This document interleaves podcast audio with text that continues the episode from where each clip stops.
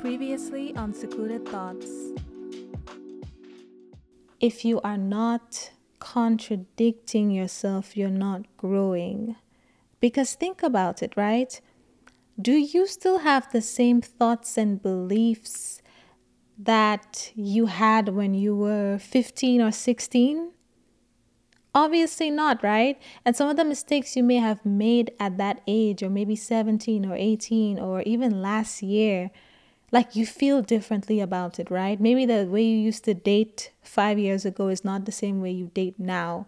Your requirements are stricter, like you're not making some of those same mistakes. You're not that naive, right?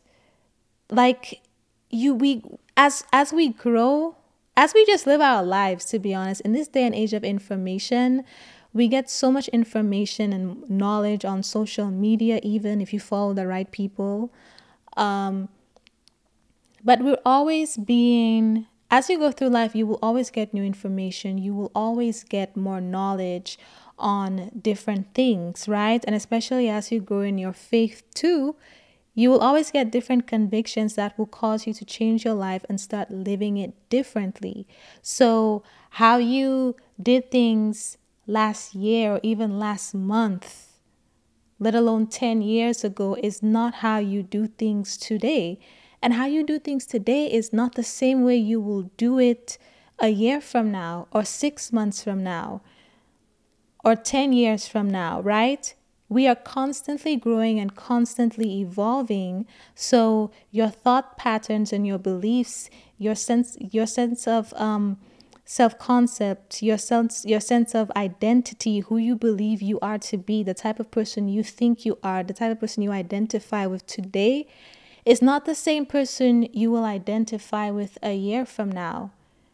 You see what I'm saying? Like we are constantly evolving. So to say that or to try to be perfect and not say the wrong things because you're afraid you'll contradict yourself is not realistic.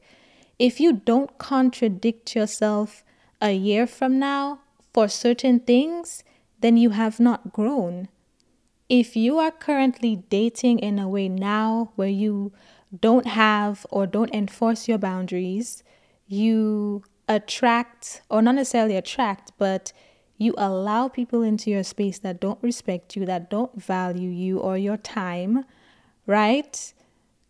Like, if you are still dating the same way a year from now, you have not evolved if you believe something, if you have like a toxic belief about men, if you are still one of the men are trash people, if you still subscribe to that narrative, if you still subscribe to that narrative a year from now, you will still attract the same the same type of men who are trash and your life will not improve. But if you let's say you work on that, you heal whatever ties you to such a toxic mindset around men, knowing you want one, right? If you heal from that a year from now, you might be somebody who says, No, I like men, men are nice, and I only give my attention to the ones who value me. If you think like that, then you're directly contradicting the version of you last year who, who was the president of the Men Are Trash co- Committee. But you see how that's not a bad thing? You see how you contradict yourself because you actually evolved? You see what I'm saying? So it's like there's no need for you to go through life feeling like, oh, I have to tiptoe around how I feel about something because you can evolve a year from now. And yeah, I know, like for me specifically, because of the fact that I am on a public platform, you know, with how sensitive people are, depending on if I say something that people perceive to be really bad, then you know, they might be more unforgiving than maybe people in my space, in my circle, or something like that.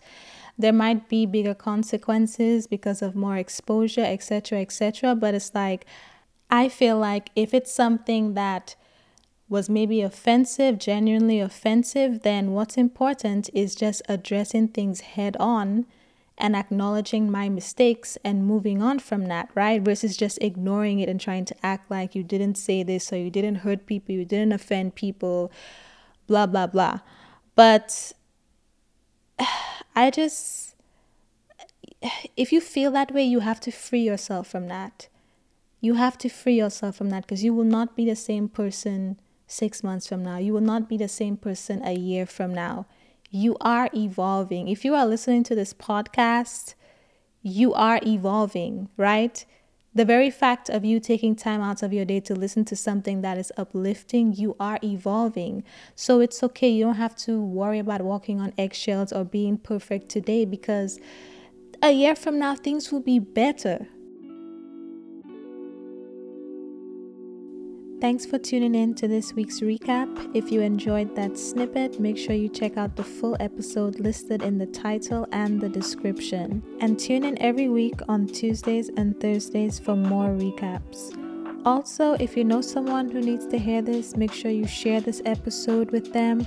Or if you would like to share it with your followers, because maybe you think a few people who follow you should probably hear it for whatever reason, Screenshot the episode and share it on your Instagram story and tag me at secluded.thoughts.